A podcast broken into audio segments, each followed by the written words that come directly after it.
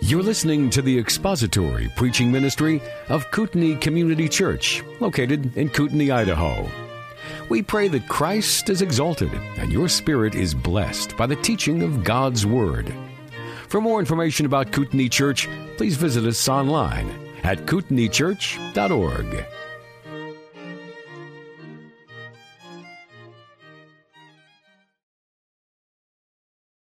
here amongst us this morning have had to deal with that threat in your life, and you know that if you have been diagnosed with cancer or the possibility of having cancer, that that is something that, if not treated, it will eventually become very harmful to you and eventually fatal to you. And so, because of the nature of the disease, it is something that must be identified and targeted and dealt with and treated and it needs to be done so severely, quickly, and efficiently, because if not, then its very existence in your body could end the life and the health of your body. That is true in the physical realm with our bodies. It is also true in the spiritual realm.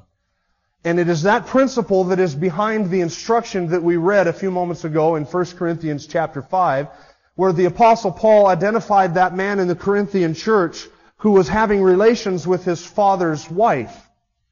Such immorality, Paul says, it's not even heard of among the Gentiles, among the unbelievers. The pagans recognize that kind of immorality and step away from it. But you in the church, you're boasting about it. You're not only tolerating it, but they were celebrating it. And so Paul says there's that man amongst you who needs to be removed, needs to be kicked out. And he likens it to leaven in a lump of dough. A little bit of leaven infects the entire lump of dough. It doesn't just cause a little bulge in the dough, but it has its ramifications that spread out through the entire lump of dough. And so Paul says in verse 13, remove the wicked man from your midst. It's true when it comes to immorality in the church. The principle holds when it comes to false teaching in the church. Whereas the church in Corinth had tolerated the immoral man, the church in Ephesus had tolerated the false teachers. And so Paul, after he is released from prison his first time, he lands back in Ephesus and he finds two men whom he said had made shipwreck of the faith, Hymenaeus and Alexander. And Paul says, I put them out. He kicked them out. And he says, I turned them over to Satan so that they would be taught not to blaspheme. These two false teachers had to be dealt with because their teaching would infect the entire church. It would destroy the entire church and eventually suck the very life out of the church. In 2 Timothy, I think it's chapter 2, Paul identifies Hymenaeus and Philetus, two men whom he says their talk spreads like gangrene. It just infects the body and begins to spread. And these two men, Paul says to Timothy, need to be dealt with, Hymenaeus and Philetus. You've got to cut them off. You've got to get them out of the body before they infect everybody else in the body. And it was true in the early church as well with Ananias and Sapphira, whose account we looked at last week in Acts chapter 5. It's never pleasant to deal with false teaching in the body. It's never a pleasant thing to confront sin within the body. It's never enjoyable to deal with immorality and unrepentant, unconfessed, habitual sin within a congregation. It's never a pleasant thing to deal with any of that. But it must be done. And in the case of Ananias and Sapphira, that was a lie, it was a deception, it was a, a, a sham that needed to be uncovered and exposed and dealt with because the church was in its cradle, it was in its infant stages. And that was a sin that had to be dealt with because Ananias' deception threatened the health of the entire body, the fellowship, because fellowship and unity are based on trust. If you can't trust a man, you can't have fellowship with them or friendship or unity, and so that deception needed to be dealt with in order for the whole body to remain healthy. Maybe last week when we went through Ananias and Sapphira, for the very few of you that were here, maybe you picked up the similarities between Ananias and Achan in Joshua 7 and Joshua 8. Did you catch that? I'm going to assume that you know the story of Achan in Joshua 7 and 8. If you don't, then I would encourage you to go home this afternoon and read Joshua chapter 7 and chapter 8 and the story of Achan. Achan was to the early Israelites what Ananias was to the early church. And notice some of the similarities between their situations.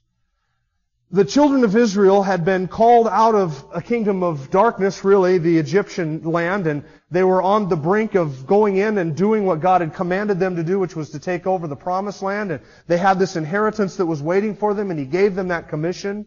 And so they stand on the brink of that, they've got one victory behind them, and they hit defeat at Ai. And it's all because of Achan's sin. And without the power and the presence of God amongst the people, the task of taking the land was a daunting one, and it was impossible. They never would have been able to do it. Ananias is the same way. He's in the church. The church had been called out of darkness, and here you have this people of God whose task it is to spread the gospel to the, every corner of the world. A daunting and terrible task without the power and the presence of God. And Ananias' sin threatened their ability to do that very thing. The similarities in their situations, their similarities even in what they did. They both kept back money. They both were overcome with the sin of greed. And they both used deceit and lies to cover it up. Both of them had their sin supernaturally revealed by God. God revealed the sin of Achan to Joshua. He revealed the sin of Ananias to Peter. Both men were judged swiftly, severely, and justly, just like that. And for both men, judgment meant death. And in both situations, after the sin had been dealt with, and the man, and in Ananias' case, the woman, had been removed from the presence of the people of God, the blessings flowed. And we're in Acts chapter 5, and I want you to turn there. We're going to be looking at verses 12 through 16 this morning. Peter has just told us about, or Luke has just told us about how Peter dealt with Ananias' sin. And now as we move into Acts chapter 5 verses 12 through 16, we're going to see that the death of Ananias had some positive effects on the church. Two of them really that Luke focuses on. First, it positively affected the purity of the church. And second, it positively affected the power of the church. Now we're going to read those verses, Acts chapter 5, verse 12 through 14. So follow along in your Bible. At the hands of the apostles, many signs and wonders were taking place among the people. And I don't want you to forget about verse 11, by the way, which says that great fear came over the whole church and over all who heard of these things. Now verse 12, at the hands of the apostles, many signs and wonders were taking place among the people.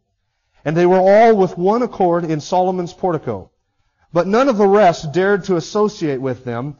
However, the people held them in high esteem. And all the more believers in the Lord, multitudes of men and women were constantly added to their number, to such an extent that they even carried the sick out into the streets and laid them on cots and pallets, so that when Peter came by, at least his shadow might fall on any of them. Also, the people from the cities in the vicinity of Jerusalem were coming together, bringing people who were sick or afflicted with unclean spirits, and they were all being healed.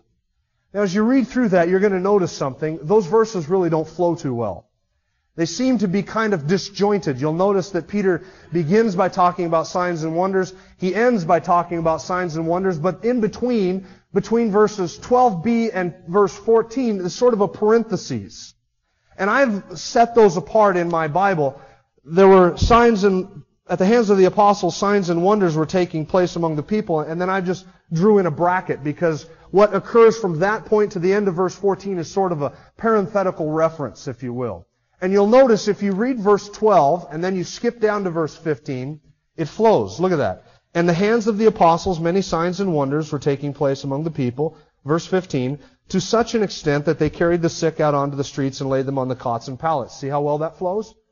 Verse 12b through 1214 is sort of this parenthetical reference. He starts out with basically this subject.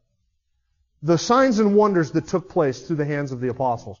But hardly does Luke get one phrase into his discussion when he sort of interjects this multi-verse parenthetical idea of the purity of the church. I think he learned some writing techniques from the apostle Paul. If you've ever read Paul, then you know that some of his parenthetical references can be almost a chapter long. That's kind of what Luke does here. He starts talking about signs and wonders, but then he begins immediately to tie in this idea of the purity of the church. And how he structures these verses is an indication to us that in Luke's mind there is a connection between the purity of the church and the power of the church. He wants to tell us about the power of the early church, particularly manifested through the apostles, but there's something that you and I have to understand. That is due to the fact that the church was pure. So we're going to take these verses in their logical sequence. We're going to begin with the purity of the church, and then we'll look at the power of the church. So we're going to begin in verse 12b. After talking to us about the hands of the apostles and the signs and the wonders, we're going to skip to his parenthesis on the purity of the church.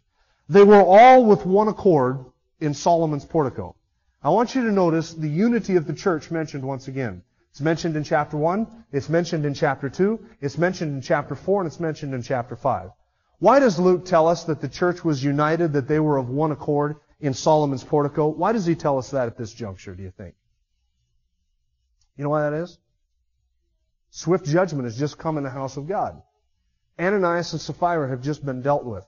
And what Luke wants us to understand is that when sin was dealt with in the body, everybody didn't scatter. Everybody was together. And they continued to be together. The unity that Ananias' sin threatened still existed after Ananias was dealt with. You didn't have people in the body who said, oh, I didn't think it was right for Peter to do that. I didn't think that was very compassionate of him to treat Sapphira like that. I'm going to go find a different church. I'm going to go find a church where people are more tolerant, more loving, and more compassionate toward believers. And then take off. You didn't have that happening. Why? Well, for one reason, there was only one church, and it was the one that was in Jerusalem. They didn't have a choice. But the second reason is because they understood that their unity and their fellowship and the integrity of that ministry was dependent upon the purity of the church. And Ananias and Sapphira had to be dealt with. And after they were dealt with, the people were of one accord in Solomon's portico. Something interesting about Solomon's portico, it was in the temple. And you may recognize instantly that it was the place where Peter preached his sermon in Acts chapter 3. It was the place where they all rushed together to gather around Peter and John after the cripple had been healed at the beautiful gate. And they all came together in Solomon's portico, and there Peter delivered his address. It was there that the Sanhedrin and the Sadducees heard that talk about the resurrection, and there they arrested him and put them in prison. And here, after Ananias and Sapphira have been dealt with, where do they go? Where does the church meet on a regular basis for worship and teaching? Solomon's portico. Now after the Sanhedrin told them, we forbid you to teach any more in this name, in the name of Jesus. Did Peter and John and the rest of the apostles take their teaching underground and say, okay, we'll just do it from house to house. We'll pass notes. Uh, uh, we'll write uh, little notes to each other and do our teaching that way. No, they didn't do it. What did they do? They went right back under the nose of the Sanhedrin, right into the temple, on, in the Sanhedrin's turf and territory, met in Solomon's portico, and kept on doing it right out in the open in front of everybody, including the leaders that they had justified. What kind of boldness is that? That's where the church was at. They were of one accord in Solomon's portico, Luke says. But none of the rest dared to associate with them. However, the people held them in high esteem. Remember verse 11? Great fear came on all those within the church and everybody who heard of it. So how do the unbelievers respond to Ananias and Sapphira's judgment?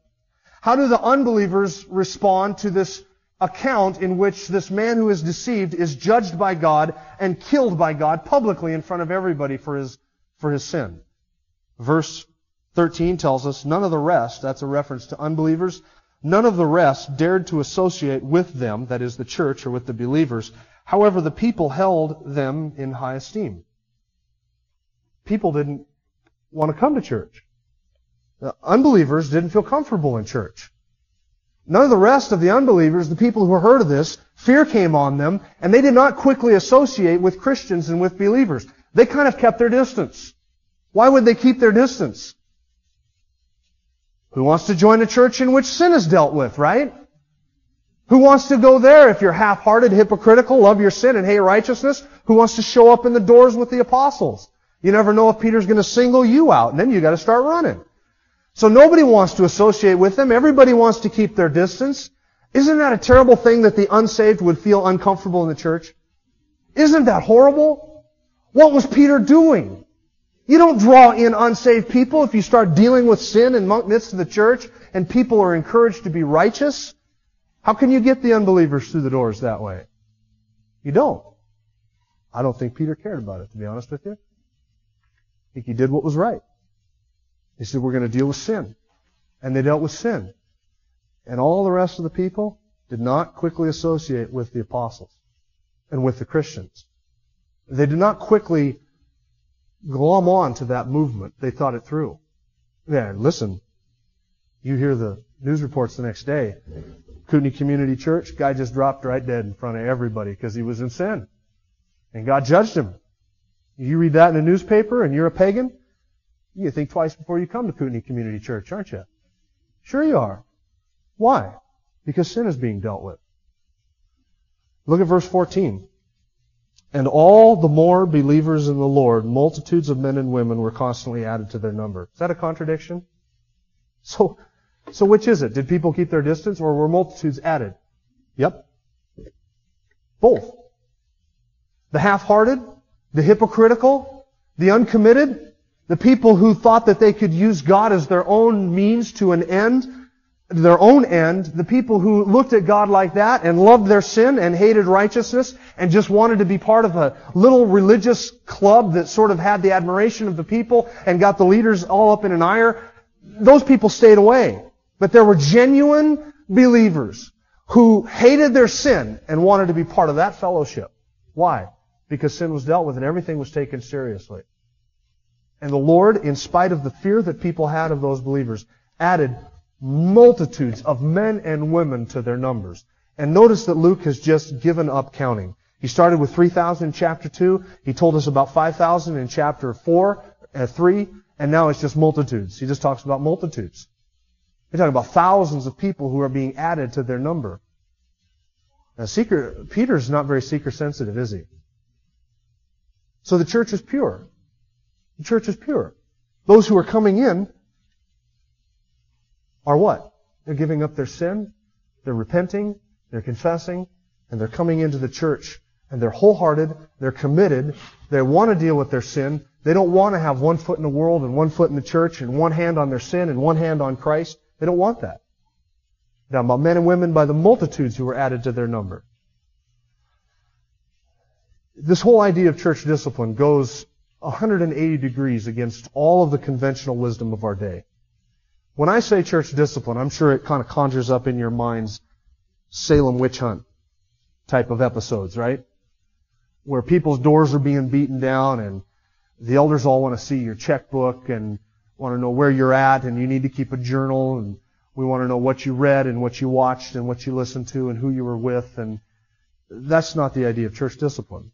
The idea of church discipline is not to kick people out of the church. The idea of church discipline is to keep people in the church but to keep them impure. Do you understand the difference? We deal with sin not to just get rid of people. We deal with sin to keep people in, but to keep people in sanctified and walking with Christ and purified for the benefit of the whole body. But you don't want to do that today.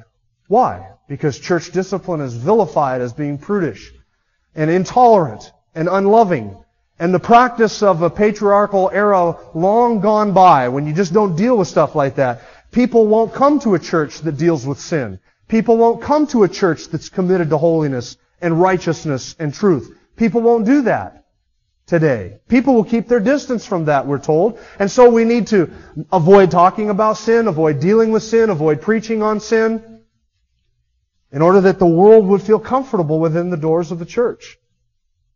Have you heard that philosophy? I, uh, my, our perspective is so limited to our lifespan and these very few years that we spend on the face of the earth. And I'll be honest with you, sometimes I look at what goes on in the name of Christianity out there, and I, uh, I just get depressed at what goes on. If, if you're sitting here this morning, you think it's easy to find a good church, you're deceived. It is not easy to find a good church. Just this week on KMBI, there was a, a story that was done on a new church, and I think it's in the Spokane area, in Chicago, in the Chicago area. It's the hip hop church. Now hip hop, for those of you that are older than I am, is rap. Those are the people that, whose bodies look like a pincushion, and they wear their pants down around their ankles like that, and they speak uh, in tongues. It's called Ebonics, and you can't understand a word they say. And they listen to a music that just gyrates your mind and your ears, and it's just atrocious. But they have a hip hop church. But they don't call it a church. They call it the house. And they don't call them worship services. They call them parties. And the homie gets up and he raps about Jesus or some such thing from the pulpit. And as one person said who was interviewed in this program, I like hip hop and I like the church and now I can have both. Isn't that wonderful? Don't hold your breath for sin to be dealt with in a church like that. It's not going to happen. And we got a cowboy church. We got a movie star church where you're the star of the program. We've got a, a hip hop church. We need a rhythm and blues church. We need a country western church. We need a reggae church. We need a rap church. And we need a heavy metal church. And where does the insanity stop? But this is what we get when we mollify ourselves or try and mold ourselves to the world in order to draw people into it. I read biographies in church history because it helps me to sort of put everything into perspective. And the more I read of church history, the more I find of this. As Solomon said, there's nothing new under the sun. Nothing new under the sun. I think things are dark now. And I've long since given up laughing at those people because I can't laugh anymore. It just vexes me. It disturbs me deeply to see going on in our nation what's going on in the name of Christianity. And I've always gone by the motto that if it walks like a duck and talks like a duck and smells like a duck, it's a what? It's a duck. Well, what's going on in the name of Christianity does not walk like, talk like, sound like, believe like, or behave like the church. It doesn't look like the church. It's not the church. It's unrecognizable to those of us who read the New Testament and get a picture of what the church is to be. What goes on in the name of the church bears no resemblance whatsoever. And it's not the church. In reading biographies, I get sort of a, a long-term perspective of things. I read a biography, Iain Murray's biography on uh, Jonathan Edwards. I found out that in the 1700s, just prior to the Great Awakening, Edwards was distraught over the situation of his church and over the situation of the church in New England, early 1700s prior to the Great Awakening. You know what he was battling against? The same tendencies, the same ways of thinking, the same false teaching that we see creeping up in our churches today. I was somewhat encouraged. And I read a biography on Charles Spurgeon, mid 1800s. Guess what I found? Spurgeon held the line against and fought against the very things that threaten the life of the church today.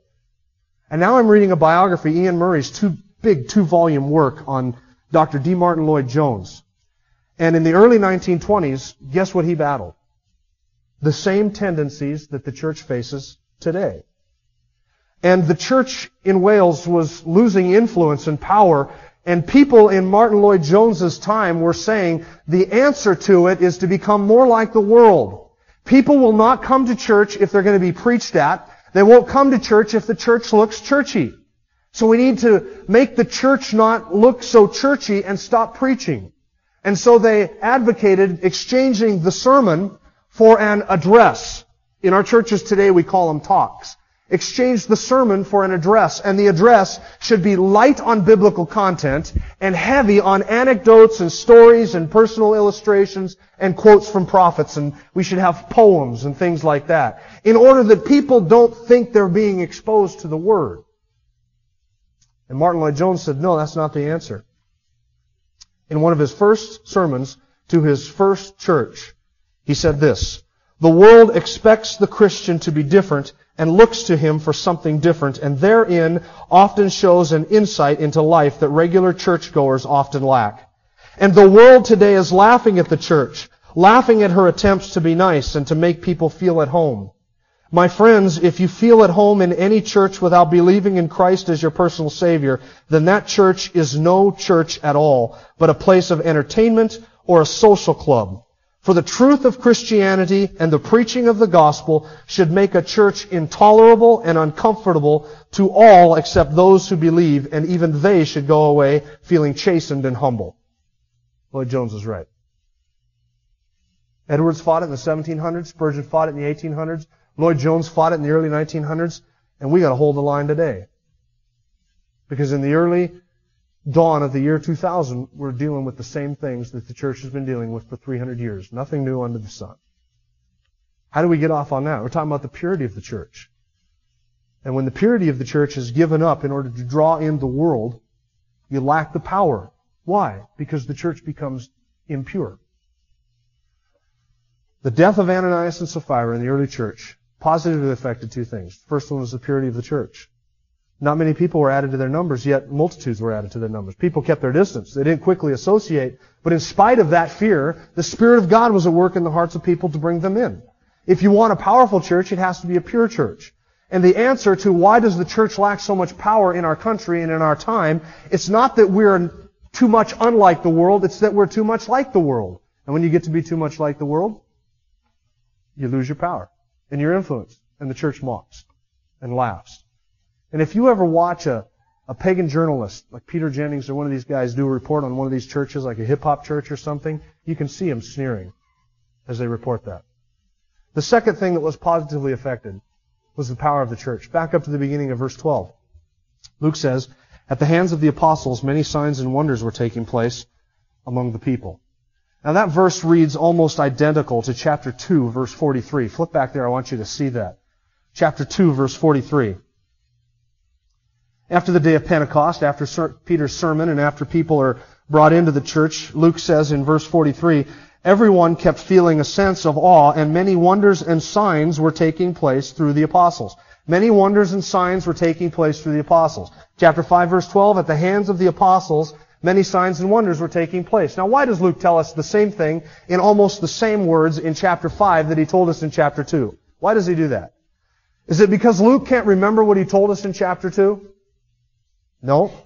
It's because Luke wants to make two points. The first is this. There were miracles going on, and those miracles were directly connected to the purity that existed in the church. If Peter and the rest of the apostles had allowed the church to become a sin hole, where deceit and hypocrisy and lies and unrepentant sin were constantly practiced amongst the people, if they had allowed that to happen, I can guarantee you we would not be reading about the power of the church. It had to be pure before it could be powerful. But the second reason that Luke gives us almost the same words is this. He wants us to notice a common element between the miracles that are mentioned in chapter 2 and the miracles that are mentioned in chapter 5. And the common element is this. It was through the hands of whom? The apostles. He mentions it twice. It's no mistake that Luke does not say it was at the hands of the entire church that signs and wonders were done. It's no mistake that Luke doesn't say miracles were happening and everybody was doing them. You see, the early church was not a miracle working church. Listen, the early church was not a miracle working church. The early church was a church with miracle working apostles. There's a difference. It was at the hands of the apostles that signs and wonders were taking place. Uh, gifts of healing, signs and wonders, those miracles, those things are indications of apostleship in the New Testament. They're sign gifts. The gift of miracles and the gift of healing was given to a number, a certain group of people for a specific purpose in a specific time. The time for that has passed, the purpose for that has been fulfilled, and the people who had them have died. And the gift of healing, as it was given in the New Testament era, is not operative today. It's not given today. It's a sign gift. And it belonged distinctly and uniquely and solely to the apostles and those in some rare instances who were closely associated with the apostles' ministry. Paul writing in 2 Corinthians chapter 12 verse 12 said, The signs of a true apostle were wrought among you with all perseverance by signs and wonders and miracles. The signs of an apostle is what? Signs and wonders. Paul's laying out his apostolic credentials in 2 Corinthians chapter 12. And he says, you want my credentials as an apostle? Do you want proof that I am an apostle of Christ? Here it is. I did signs and wonders in your midst. And those are the indications of true apostleship. Now, if everybody did signs and wonders, if there were miracle workers galore, then what do they indicate? Nothing. And Paul's whole argument falls apart. He says, you know I'm an apostle because of this reason. I perform signs and wonders in your midst. Hebrews chapter 2 says, How shall we ne- escape if we neglect so great a salvation? A salvation that was first spoken through the Lord. It was confirmed to us by those who heard them. God also testifying by both signs and wonders and various miracles and gifts of the Holy Spirit according to His will. The author of Hebrews says, We heard of this salvation first from the Lord, then through the apostles, whom God bore them witness and testified to them as His messengers by giving them the ability to perform signs and wonders in our midst. It was at the hands of the apostles, signs and wonders. Uh, verse 12 just tells us that. Verse 15 kind of gives us an indication of what was going on in the day. Look at that. To such an extent that they even carried the sick out into the streets and laid them on cots and pallets so that when Peter came by, at least his shadow might fall on some of them. And that sounds kind of superstitious, doesn't it? That sounds mildly superstitious. The people were saying to themselves, if, if we can only somehow get the sick person underneath Peter's shadow, and his shadow comes across him, he'll be healed. Uh, Luke doesn't indicate that the healings happened because of the shadow. I think they did because it seems, he seems to have that idea with, in, as he writes it. He's telling us how Peter healed. The, the signs and the wonders happened to such an extent that people brought their sick friends and relatives out onto pallets and cots and laid them out on the street so that in the afternoon as Peter walked by, his shadow might just pass over them and they would be healed. Now is that superstition? I don't think it's any more superstitious than for the woman who had bleeding to just say to herself, if I can just touch the hem of his garment, I'll be healed. In Mark chapter 6. God can use a shadow. He can use spit and dirt. He can use a, a, a hem of a garment. He can just use the words as he did in Acts chapter 3, in the name of Jesus Christ the Nazarene, stand up and walk. He can use anything he wants. I think he used Peter's shadow. And that made him popular. Look what he says in verse 16. Also the people from the cities in the vicinity of Jerusalem were coming together, bringing people who were sick or afflicted with unclean spirits, and they were all being healed. They were becoming immensely popular. In that day, there was a common belief in the eastern, eastern area in the ancient times that a person's shadow had powers. Either evil powers or good powers, depending on the person. And people thought so highly of Peter and so highly of the apostles that they in their minds would even attribute power to his shadow, thinking to themselves, if we can get people under his shadow, they'll be healed. That's how popular they were. And word began to spread. And here in chapter 5, we get this indication that the church now and the ministry and influence of the church is beginning to spread beyond the walls of the city of Jerusalem. As people in the outlying areas hear of this. And certainly there are people who said, you know what? There was another miracle worker who was here just a couple years ago who was doing similar things. And guess what? He had crowds that followed him too. And so the people started coming from outside Jerusalem into the city to the apostles, and Luke says they were all healed. Contrary and opposite of what you see on those uh, charlatan stage shows of modern day false teachers who say they have the gift of healing, where lines and lines of people remain in wheelchairs after the service. Everybody was being healed. That made them immensely popular. That's a good thing, isn't it? Well, yes and no. And I don't want to get too far ahead of ourselves this morning, but look at verse 17. But, oh, that's terrifying. The high priest rose up, along with all of his associates, that is, the sect of the Sadducees, and they were filled with jealousy. Verses 12 through 16 is giving us sort of a transition into this next encounter that they're going to have with the religious leaders. They were immensely popular, but the Sadducees hated them. And now they're jealous. Why? Because Peter and the apostles are far more popular than they are. People are flocking to see them.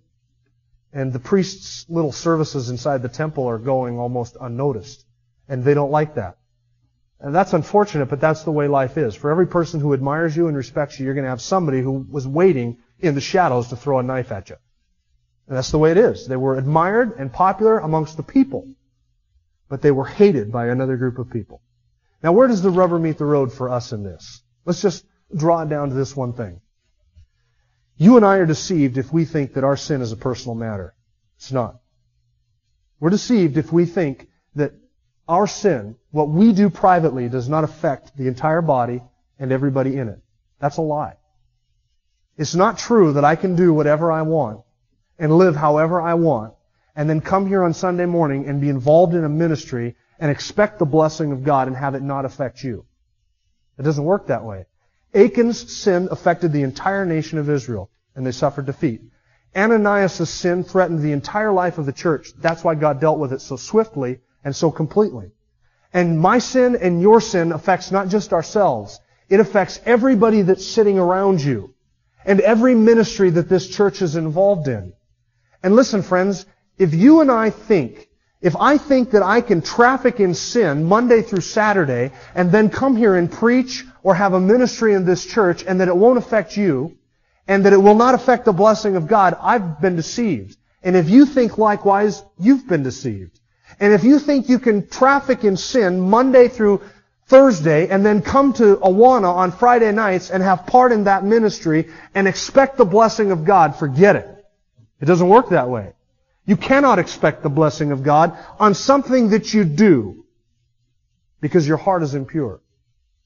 God told the prophet Haggai, He spoke through Haggai and, and spoke to the priests and those who were building the temple in Haggai's day. And he said, what you're doing is right, what you're doing is obedience, but there's a problem. The priests are impure, and those who are doing the work have not purified themselves. And because they are impure, everything they touch is impure as well. And the people could rightly say, but what we're doing is so honoring to you. What we're doing is right. You've commanded us to build the temple. The timing is right. We've been commissioned to do it. And so here we are doing what you've asked us to do, and it's a good thing. It was a good thing. They were obeying the Lord in doing it, but there was a problem. They had not first purified themselves before they did the right thing. And Haggai said, what you touch is impure in the sight of God because you have not first purified yourselves. And because you're not pure, what you do is impure. That applies to Sunday school. It applies to Awana. It applies to women's ministry. It applies to everything you do and touch. It's important, friends, that if you and I are going to have the power, we've got to first have the purity in our personal life, in our personal walk, in our personal holiness before God. Paul told Timothy in 2 Timothy chapter 2, if anyone cleanses himself from these things, he will be a vessel for honor, sanctified, useful to the master, and prepared for every good work. He'll be sanctified, useful to the master, and prepared for every good work if he cleanses himself from all of these youthful lusts. Friends, you and I cannot have power in ministry, in our church, in our witness, or in our walk until we first purify ourselves. Till we first make ourselves a pure vessel.